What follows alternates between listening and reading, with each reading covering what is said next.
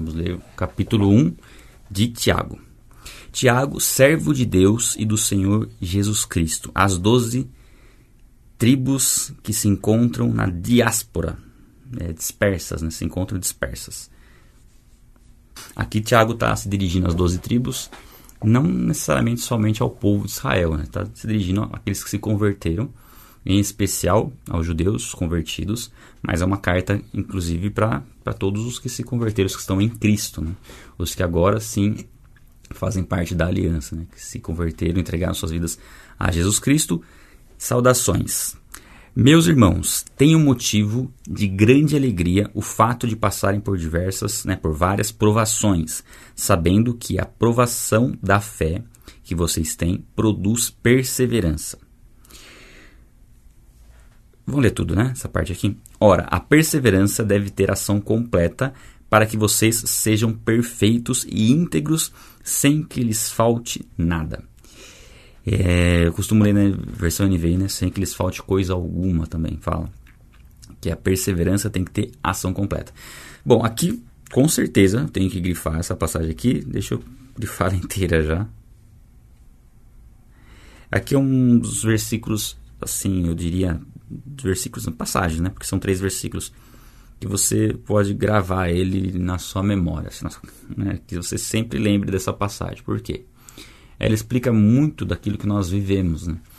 os momentos de dificuldade. Diz o seguinte, que nós temos que ter motivo de grande alegria, não é somente alegria, é de grande alegria o fato de passarmos por tribulações, ou seja, por dificuldades, seja dificuldades de repente no relacionamento, dificuldades no trabalho, dificuldades em relação a até momentos de, de, de algum tipo de é, frustração ou de injustiça, né? alguma injustiça que nós viermos a sofrer, isso tem que ser motivo de alegria. E aí o porquê, ele traz o porquê, deve ser um motivo de alegria. O fato de que essa aprovação ela vai produzir perseverança, porque na aprovação é necessário perseverar, é necessário colocar a nossa fé à prova. É necessário permanecer firme em Deus. E permanecendo firme, existe uma, uma palavra aqui, ó, que diz assim, ó, as, duas palavras, né? Ação completa, que a perseverança tem que ter ação completa. Ou seja, você persevera até você vencer aquela tribulação, até você passar por aquela tempestade. Você não desiste no meio da tempestade, você vai até o final. E é interessante que a ação completa é que faz com que a gente seja maduro e íntegro. Deixa eu ver se é maduro e íntegro aqui. Aqui ele fala perfeito e íntegro. Eu creio que maduro, perfeição, a gente não vai chegar à perfeição somente quando nós estivermos na glória. Eu creio que maduro seja mais. se encaixe melhor para a gente entender. Né? Maduros e íntegros, sem não nos faltar coisa alguma.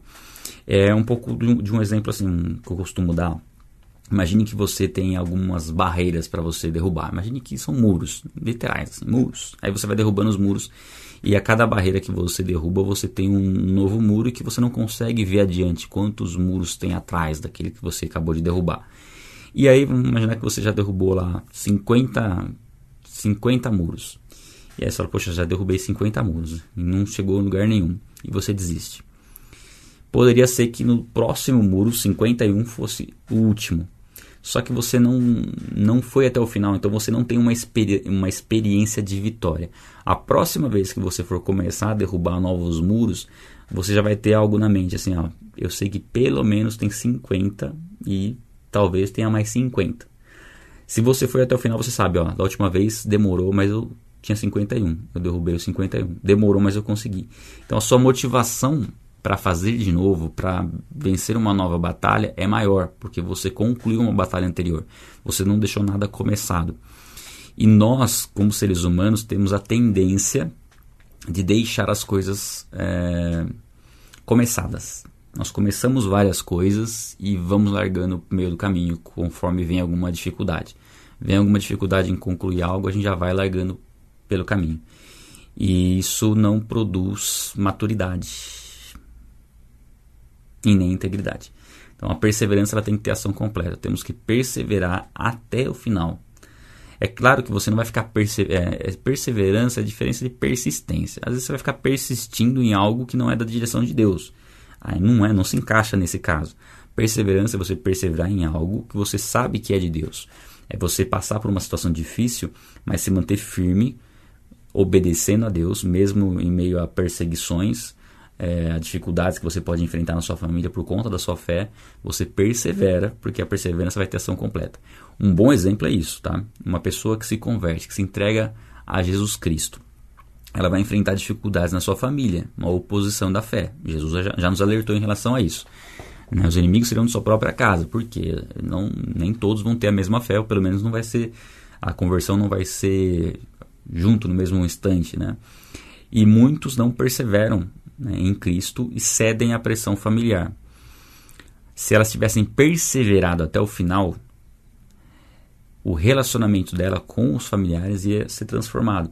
Né? Os familiares provavelmente iam olhar essa pessoa de forma diferente, sem aquele preconceito inicial, mas sim com admiração, é, buscando muitas vezes no, no momento de dificuldade para que você pudesse orar por essas pessoas e com o tempo essas pessoas também conheceriam a Cristo através do seu testemunho. Mas para isso o que, ia, o que ia ser preciso ali? Perseverança. Então a perseverança tem que ter ação completa. Aí nós temos uma experiência de vitória.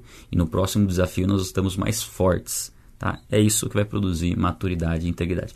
Por isso que Tiago fala para a gente ter motivo de grande alegria passar por dificuldades e tribulações. Uma vez que nós sabemos que Deus é justo e perfeito, não tem por que a gente é, ficar reclamando da situação é, ou achando que Deus está sendo injusto, porque é impossível que Deus seja injusto mas tem algo a ser aprendido ali. E aqui a gente encaixa uma outra passagem, aí com, com essas duas você pode, assim, ter elas, esses dois versículos já podem guiar toda a sua vida, né? Que é essa daqui e Romanos Romanos 28, 28, né? Todas as coisas cooperam para o bem daqueles que amam a Deus, dos que foram chamados de acordo com o seu propósito. Então você faz uma combinação desses dois versículos, você vê que grandiosidade que nós temos nas escrituras. É uma das passagens favoritas que eu tenho, tanto é que eu estou me enrolando aqui, que eu não quero sair dela. Mas temos que seguir, vamos lá. Tudo bem aí no Telegram? Deixa eu ver se tá rolando aqui. Acho que tá, né? Deixei vocês sem áudio aí, né? Tá, tá tudo em ordem. Muito bem. Muito bem, muito bem, muito bem. Ah, enquanto né, vocês estão aí, já vão compartilhando também. Agora o pessoal. Às vezes o pessoal chega um pouquinho mais tarde, né? Por causa do horário. Você que está acompanhando aí a, a gravação, lembrando que você tem um índice para você navegar aí no próprio vídeo, tá? Se, porém, algum de vocês necessita de sabedoria, né, e todos nós necessitamos de sabedoria, peça a Deus que a todos dá com generosidade e sem reprovações, e ela lhe será concedida. Aqui é uma declaração bíblica, uma promessa bíblica de que se nós pedirmos sabedoria, nós teremos sabedoria. Assim, é uma promessa bíblica excepcional você saber que se você pedir sabedoria para Deus, você vai receber sabedoria. É uma certeza. E é uma sabedoria, não é uma sabedoria humana, é uma sabedoria divina. É uma sabedoria de Deus, que ela, ela transcende a sabedoria humana. A sabedoria divina, ela traz não só entendimento para as coisas espirituais, mas para as coisas naturais também. Porque Deus é o, o Criador de todas as coisas, as visíveis e as invisíveis. Então nós temos uma promessa bíblica de que se nós pedirmos sabedoria, nós receberemos. E aí tem uma condição para a gente receber essa sabedoria. Qual que é a condição? Peça, porém, com fé, em nada duvidando, pois o que duvida é semelhante à onda do mar, impelida e agitada pelo vento que uma pessoa dessas não pense que alcançará do Senhor alguma coisa, sendo indecisa e inconstante em todos os seus caminhos. Bom, a condição pode parecer uma condição muito difícil, que é não duvidar. Né? Peça, porém, com fé, em nada duvidando. E aqui, é, essa dúvida, ela está muito mais relacionada à ação do que a pensamento. A dúvida, ela está muito mais relacionada a você não fazer nada a respeito do que você pensar. Porque fé, exercer fé, não é você ficar exercendo pensamento positivo. Deixa eu só tirar do, do modo economia aqui. Não é você ficar fazendo pensamento positivo. Ah, vai dar certo, vai dar certo, vai dar certo, vai dar certo, vai dar certo. Ficar fazendo confissão. Isso não adianta nada. É lógico, é bom. É bom você pensar positivo. Sim, é bom você declarar coisas positivas, óbvio. Mas não é a fé bíblica, não é isso. A fé bíblica não é pensamento positivo.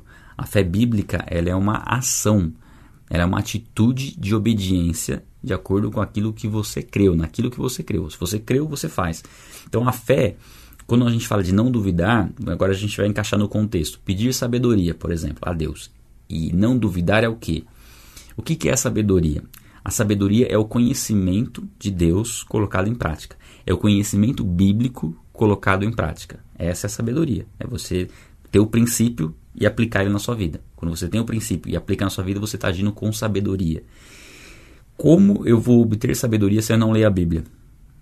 Esse é o primeiro ponto. Se eu não oro e não leio a Bíblia. Então, se eu estou pedindo sabedoria a Deus, o meu papel e a minha ação de fé é o conhecimento, é a leitura bíblica.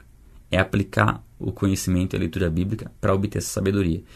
Duvidar é o que? Duvidar é você achar que aquilo não vai acontecer e você não se mover, você travar, você paralisar, você não buscar o conhecimento bíblico, você não buscar aplicar aquilo que a Bíblia ensina e achar que isso não vai resolver. Agora, quando você busca o conhecimento, busca aplicar, a sua experiência de aplicar o conhecimento bíblico vai te trazer experiências de fé. E essas experiências de fé, da fé prática, vão te dar sabedoria. Porque você vai aplicar algo que Deus te ensinou aquilo vai dar um resultado, você vai observar o resultado e aquilo vai mostrar para você o que, que funciona, o que, que não funciona. E o que você pode aplicar, o que você não pode aplicar, o que você deve fazer, o que você não deve fazer. Isso é sabedoria. Então, a sabedoria é dada, Deus promete, mas não promete, né? isso não vai acontecer para aquele que duvida, aquele que é inconstante. E interessante que aqui ele fala dessa inconstância, né? dessa dúvida, e dá o exemplo da onda do mar, que é levada e agitada pelo vento.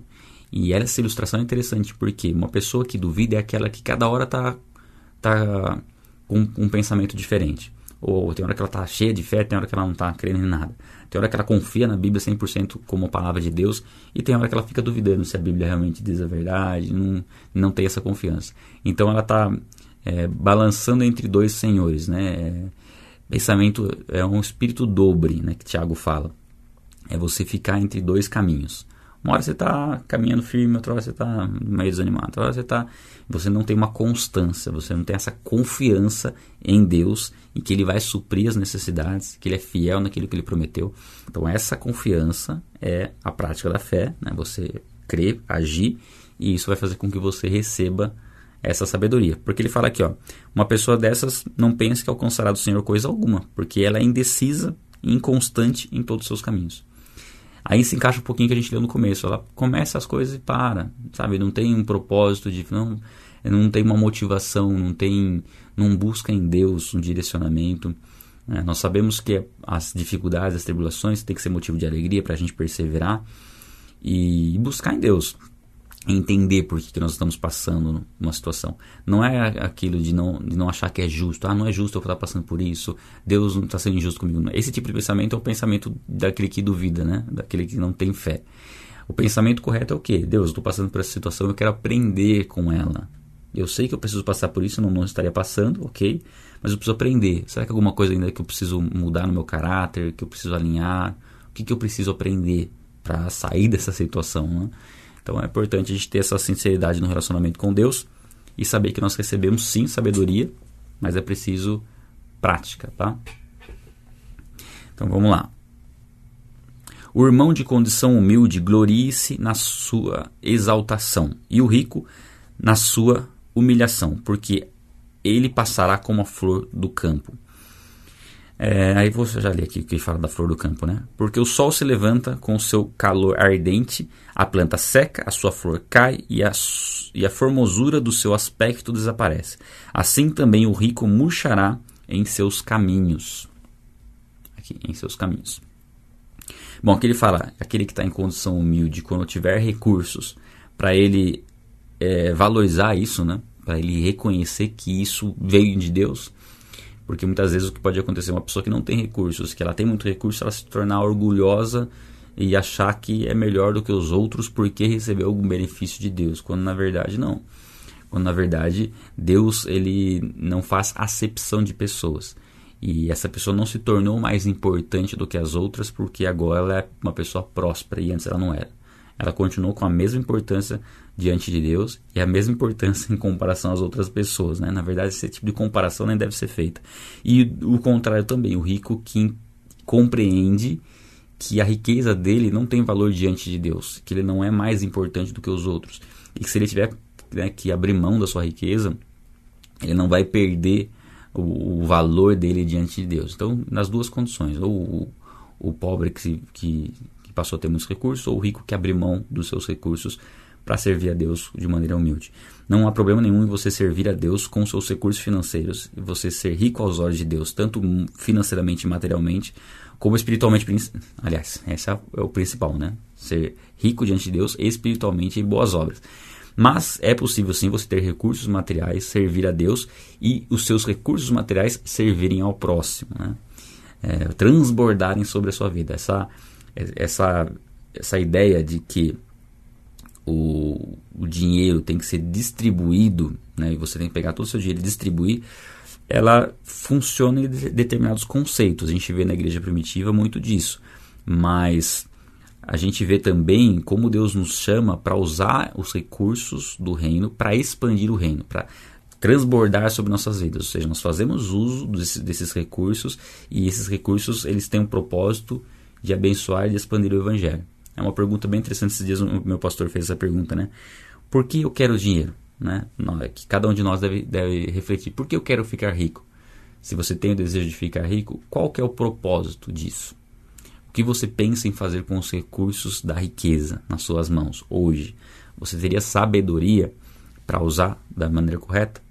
Talvez uma das razões de nós não termos recursos suficientes seja exatamente não estar alinhado ainda o propósito, né? o que nós faríamos com esses recursos, e por conta disso nós não estamos prontos para receber e não recebemos. Quando nós conseguimos alinhar o propósito, conciliamos também o, o, o propósito e o chamado que Deus tem para nós, aí sim nós estamos de, nos, nos, tornando aptos a receber todos os recursos que Deus tem para derramar sobre nossas vidas. E aqui ele fala do rico também, né? Dá para entender do rico daquele que não confia, confia nas suas riquezas, não confia em Deus. A gente estava falando um pouquinho antes sobre aquele que tem a mente dividida e a questão financeira é, tem muita relação com isso. Ou a pessoa pobre que tem né, poucos recursos, ela ela deixa de servir a Deus por conta disso, por achar que ela está sendo injustiçada na sociedade, enfim, por conta da, da situação que ela se encontra e não faz, não confia em Deus para sair dessa situação. Cada hora está pensando, num, colocando um empecilho para servir a Deus. Ou o oposto, a pessoa que tem muitos recursos coloca sua, sua confiança nos recursos financeiros e quando fica triste, gasta dinheiro para suprir uma, uma suposta tristeza, enfim, é suposta tristeza não, uma tristeza, mas para tentar suprir uma ausência de algo que não pode ser suprido com dinheiro, né, principalmente através do relacionamento com Deus.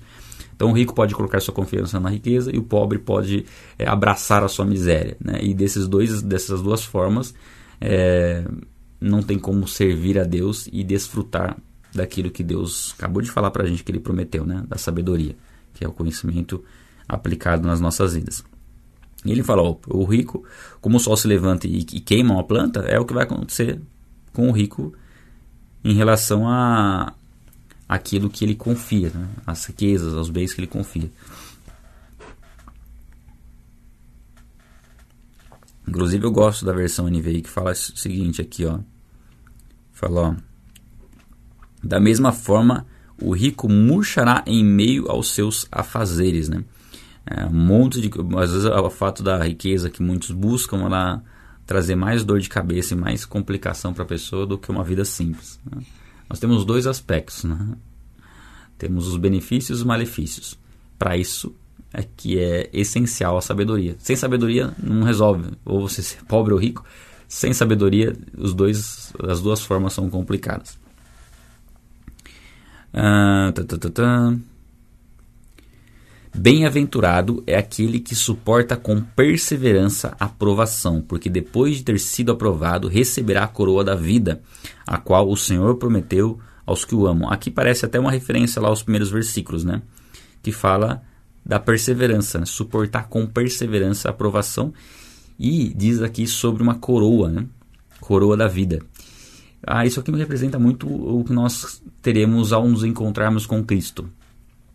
É, quando nós nos encontrarmos com Cristo, em Apocalipse fala: Eis que vem em breve, a minha recompensa está comigo e retribuirei a cada um de acordo com o que fez. Nós receberemos uma, receberemos uma recompensa eterna, que nós, nós não sabemos exatamente né, o que é. Aqui, quando fala coroa, não é uma coroa de rei, é uma coroa é, no sentido de um troféu mesmo, de alguém que correu uma, uma corrida e venceu essa corrida. Então, é isso que nós precisamos ter em mente. A nossa perseverança em Cristo, ela vai nos trazer recompensas eternas. Nós sempre gostamos de frisar que a salvação é pela graça, é, é através é pela graça por meio da fé. Ou seja, é um favor imerecido que nós é, recebemos por crer em Jesus Cristo. Então, Jesus morreu por nós, se entregou por nós, crendo na sua morte e ressurreição, nós somos salvos. Crendo que Ele é nosso Senhor, nós somos salvos. Não pelas obras, para que ninguém se glorie. Porque as boas obras foram criadas para que a gente as pratique. Nós não somos salvos pelas boas obras. Vai ter um capítulo aqui em Tiago que fala sobre a fé sem obra ser morta. A gente, depois, quando a gente chegar lá, a gente explica melhor, né? Mas o, um ponto importante aqui é que essa perseverança, ela não é para você conquistar a sua salvação. Essa perseverança é para você receber o seu galardão, a sua recompensa diante de Deus. E para você ter intimidade com Ele, pôr em prática tudo aquilo que Ele tem, é, é, assim, pôr em prática tudo aquilo que Ele tem ensinado para usufruir de tudo aquilo que Ele tem nos dado. Isso é perseverança. Para a salvação é a fé em Cristo, não são as obras.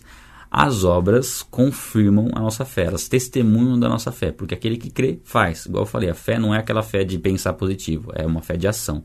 Então, se você creu, você faz. Se você creu em Jesus Cristo, qual que é a consequência natural? Você passar a obedecê-lo. Não tem como. Se você falar eu creio em Jesus, mas não obedece, e a gente leu lá em 1 João, que você faz de Deus um mentiroso. A verdade não está em você e você faz de Deus um mentiroso. Então, a fé é evidenciada pelas obras, tá? Esse é um ponto importante de entender. Somos salvos pela fé, mas a fé é evidenciada pelas obras. Muito bem.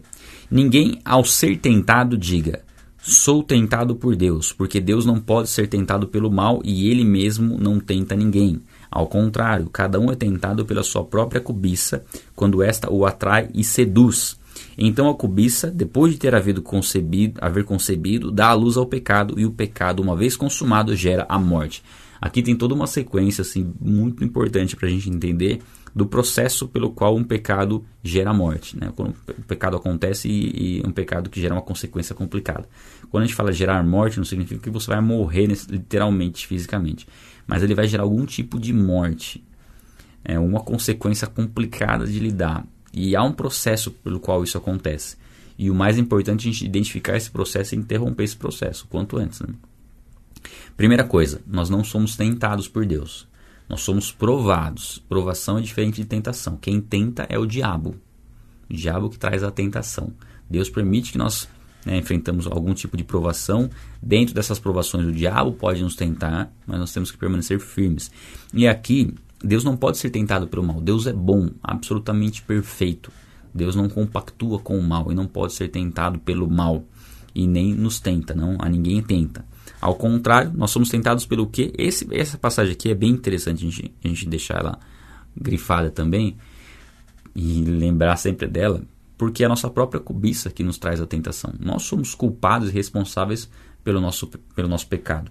É claro que o diabo vai nos tentar, ele vai dar uma força para que a gente peque, mas a, o desejo de pecar vem de nós, né? da nossa natureza pecaminosa. Então nós somos tentados pela nossa própria cobiça. E a cobiça, né, é, ela vai atrair e seduzir, ou seja, você vai cobiçar, você vai desejar algo que não é seu, né, que não é devido. E quando você começa a desejar, isso vai gerando algo, é, é como aquele mostra como conceber, né, de, de uma gravidez Né? O filho é concebido, é, é, a fecundação ali, há toda uma gestação, depois nasce um filho. Aqui é um pouco nesse, é, com esse passo a passo, vamos dizer assim, que ele mostra como começa. Começa através da cobiça. Às vezes um desejo de algo que não é lícito, que é alimentado. Ele não é cortado, ele é alimentado. Aí, alimentado, depois de haver concebido, dá luz ao pecado. Então, o que gera dessa cobiça é o pecado. E o pecado, uma vez consumado, uma vez praticado, ele gera a morte. Então, essa, você vê que esse processo ele é um processo que começa na mente e desce para o coração. Nós temos que interromper esse processo, né? Daqui até aqui tem que cortar antes. Então, por exemplo, vamos pensar no olhar, igual Jesus fala, aquele que olhar para uma mulher para desejá-la, já adulterou com ela no coração. O que, que é isso? É o olhar. E você tem o primeiro olhar, que pode ser um olhar, um olhar que você olha para as pessoas.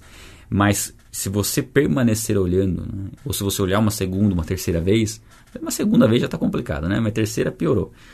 E você permitir que o desejo pela, por aquela mulher passe da sua mente para o seu coração, quer dizer, você, você faça com que isso seja concebido, isso já gerou, gera o pecado, que é o pecado do desejo sexual, né? ilícito. Né?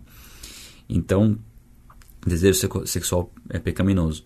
Então é esse processo que precisa ser interrompido. Você tem um, um, um, tempo de, de observar, né, que você olhou, e identificar aquilo como algo que não lhe pertence e não olhar mais. Então é você tem o Espírito Santo te mostra que aquilo não, não é lícito, que aquilo não é correto, e aí a atitude é não olhar mais. A atitude é ir para o outro lado. É essa atitude. Então essa é a batalha que nós temos contra a nossa mente, essa luta que nós temos contra a nossa carne, porque se nós cedermos a cobiça, ah, vou olhar mais um pouquinho só. Ah, tem um lugar que você vai, que quando você ia se, se reunir com seus amigos, e aí naquele lugar você bebia e tudo mais. É, faz sentido você ir lá se esse lugar vai trazer esse tipo de sentimento, essa sensação, e talvez faça com que você é, ceda né, a, aquele desejo. Então tem que saber onde cortar, o momento de cortar, e o Espírito Santo sempre nos nos incomoda é, de algo para que a gente tome uma, uma ação. Então não podemos deixar o pecado é, ser gerado, porque como eu falei, todo pecado vai gerar algum tipo de morte, né? alguma consequência ruim. Não tem consequência boa do pecado. Né? A tribulação que nós vimos lá no começo não é viver no pecado, isso não é tribulação, isso aí é consequência natural de viver no erro. E não tem nenhum motivo de alegria e não tem nenhum tipo de edificação, enfim, nem um pouco de sabedoria. Quem vive mergulhado no pecado é porque não o viu nem o conheceu. A Jesus Cristo. Né? Não se enganem, meus irmãos. Toda boa dádiva, todo dom perfeito vem lá do alto, descendo do Pai das luzes, em quem não pode existir variação ou sombra de mudança. Aqui é uma. Lembra que eu falei para vocês dos temas fundamentais? Aqui um, um dos temas fundamentais está é, tá relacionado a, aos atributos de Deus. Deus é imutável e Deus é bom. São atributos de Deus. Então não se enganem, meus amados irmãos. Tudo que vem, tudo que é bom, puro e perfeito, vem de Deus. O inimigo corrompe. Toda a criação foi de Deus. A gente até falou, né? Esse dia a gente estava falando. Qual o propósito da internet ter sido criada? Para a pregação do Evangelho, para a expansão da mensagem do reino. O mundo usa para outras coisas, mas o propósito principal é a expansão do reino. Ah, Esdras, mas quem criou a internet não era cristão. Tá, Deus usou essa pessoa para criar a internet para que a gente pudesse compartilhar a mensagem do reino. Eu creio que nós estamos fazendo hoje, hoje, agora, nesse exato instante, aquilo que de mais importante nós poderíamos fazer com a internet: usar vídeo e áudio para falar da palavra de Deus. Nós estamos fazendo o propósito pelo qual a internet foi criada. Olha que interessante, estamos cumprindo o propósito da internet. Né? Embora ela muitas vezes seja né, não cumpra seu propósito e, e faça seja utilizada para outras coisas indevidas, né? E de fato isso acontece. Mas nós estamos aqui com um propósito bem interessante. Ó, eu, eu creio que a gente pode chegar em duas mil pessoas hoje, hein? Só você dar um, like e você compartilhar. Né? Se você está assistindo aí, dá o like que ajuda na divulgação. Compartilha, a gente alcança duas mil pessoas aí hoje. Em nome de Jesus, hein? Só depende de vocês que estão acompanhando aí. Uh, então, aqui fala da imutabilidade de Deus e da bondade. Deus é bom. Deus não é muito. Minha esposa falou assim: Deus é muito bom, né? Eu falei, amor, Deus é bom. Por quê? Porque é a perfeição da bondade. Não tem como ele ser mais, mais bom, né? Não tem como ele ser melhor do que ele é, porque ele é bondade absoluta. E ele é imutável, Deus não muda, Deus não fica variando de, de ânimo. Então, tudo que é bom foi criado por Deus e o inimigo corrompe isso, né? Pois, segun, pois segundo o, que, o seu querer, ele nos gerou pela palavra da verdade, para que fôssemos, fôssemos como que primícias das suas criaturas. Esse versículo é legal também, porque fala o seguinte, que nós somos gerados pela palavra da verdade, ou seja, a palavra gerou em nós a fé, a fé vem pelo ouvir, né, ouvir a palavra, gerou em nós a fé, a fé fez com que nós crescemos em Jesus Cristo, que é o testemunho da palavra, a palavra fala de Jesus.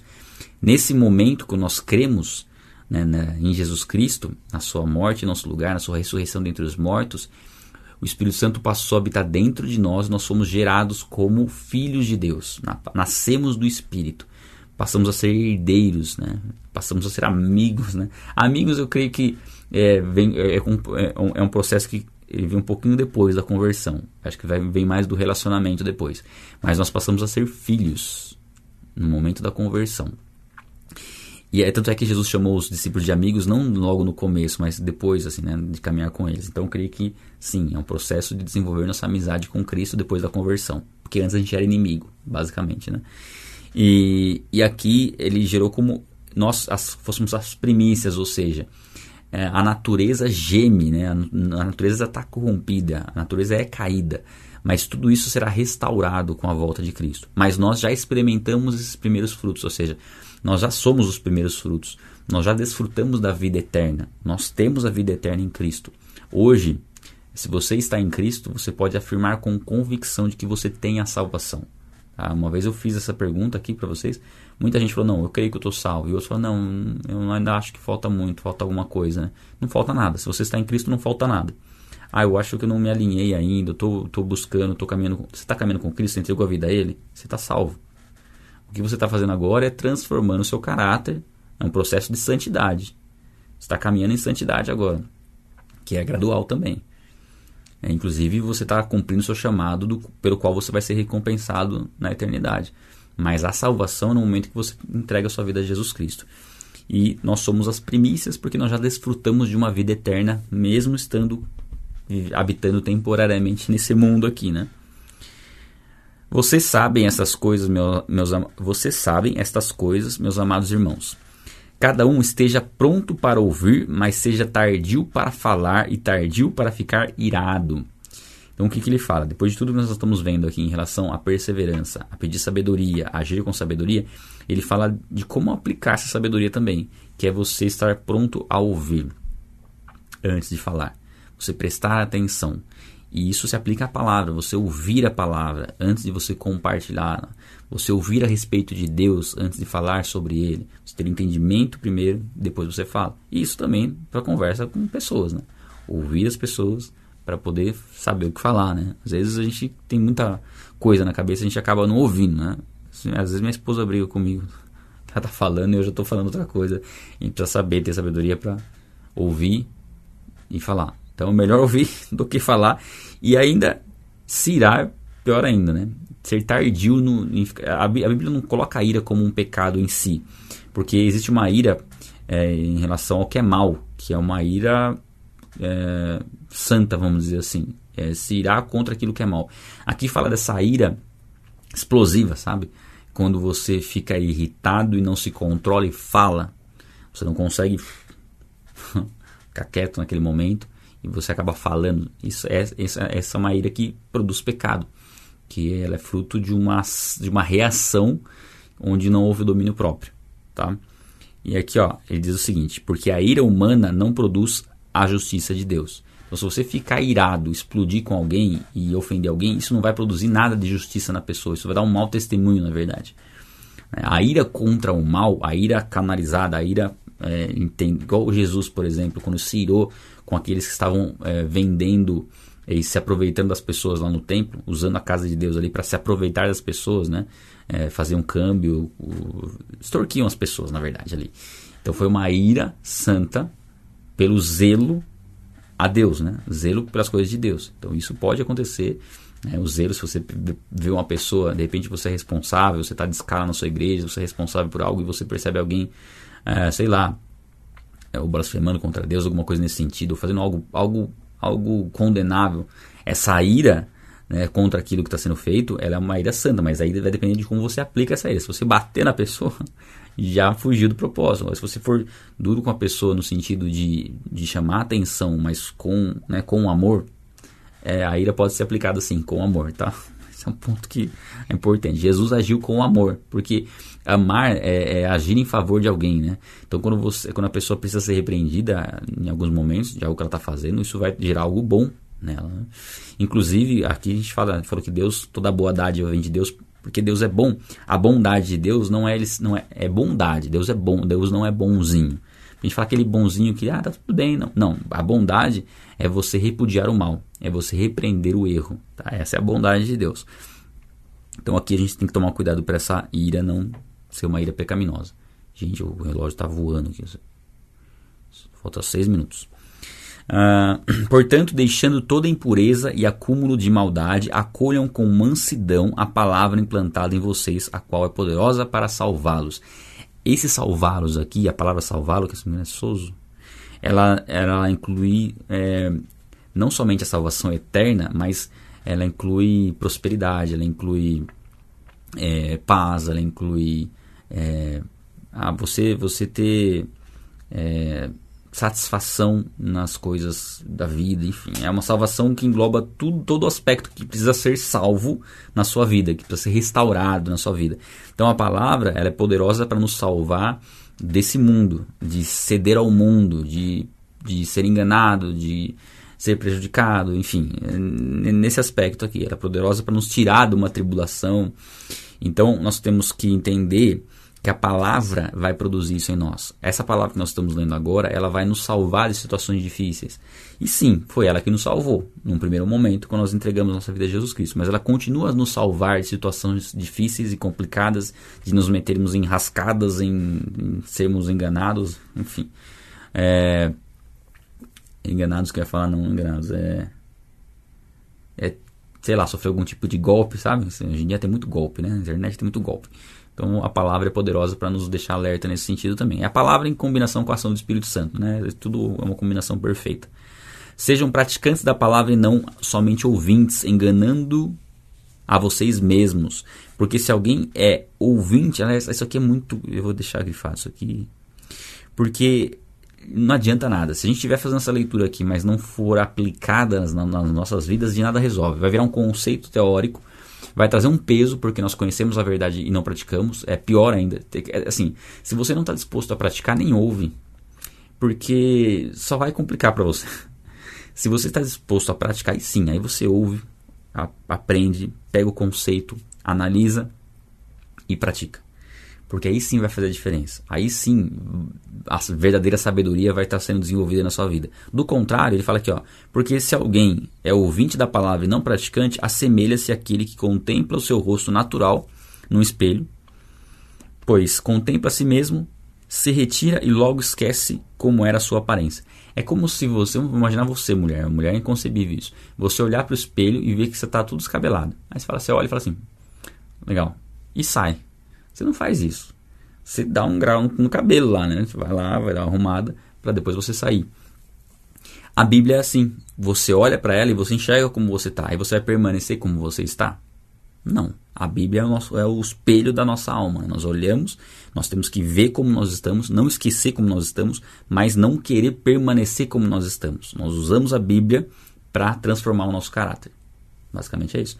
Você usa o espelho da sua casa para dar um, uma ajeitada no visual e não para ajeitar o visual do outro, né? É o seu, que você está olhando ali. Não faz sentido você olhar no espelho, ver que tem coisa para ser arrumada e você sair.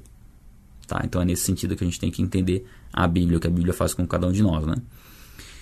Uh, mas aquele que, ó, aqui que legal. Vou grifar também. Mas aquele que atenta bem para a lei perfeita, para a palavra de Deus, é, a lei da liberdade, ou seja, sabendo que nós fomos libertos pela palavra, libertos por Cristo, não sendo ouvinte, né? não sendo ouvinte que logo se esquece, mas operoso praticante, operoso praticante, né? aquele que pratica com afinco aquilo que aprende. Isso, a gente, colocar em prática o que nós aprendemos é fácil? Não, mas é o que mais traz a transformação verdadeira. É o que vai dar autoridade. Que as pessoas falavam, ah, Jesus fala com autoridade, diferente dos fariseus? Porque os fariseus só falavam, faz isso, faz aquilo, faz isso, faz aquilo, mas não, não praticavam nada. E Jesus falava daquilo que ele era, daquilo que ele vivia, daquilo que ele é, né? Então era totalmente autoridade, diferente autoridade. Quando você faz algo e pratica, você tem autoridade para ensinar. Eu tenho autoridade para falar para você acordar cedo, porque eu já estou acordando cedo há mais de 80 dias. Antes eu não tinha. Antes eu não podia falar de boca cheia assim, ó, é possível acordar 60 dias seguidos antes das 6 horas. Eu não podia falar isso porque eu nunca tinha conseguido fazer isso. Quando você pratica, você tem autoridade para falar. Eu posso falar para você estudar a Bíblia, para você não, não faltar né, nas aulas das, da escola bíblica, porque eu não faltava nas, aulas da escola bíblica.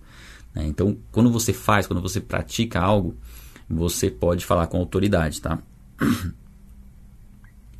E ele diz o seguinte, ó, esse será bem-aventurado no que realizar, será feliz no que ele fizer. Olha que coisa maravilhosa, se a gente praticar a palavra, a gente vai ser feliz no que a gente fizer. Não importa. Porque se você praticar a palavra, Deus vai alinhar o trabalho que você vai desenvolver. Mas uma coisa você pode ter certeza, você vai ser bem sucedido naquilo que você vai fazer. No seu relacionamento, você vai ser bem sucedido. É, como pai, como mãe, vai ser bem sucedido.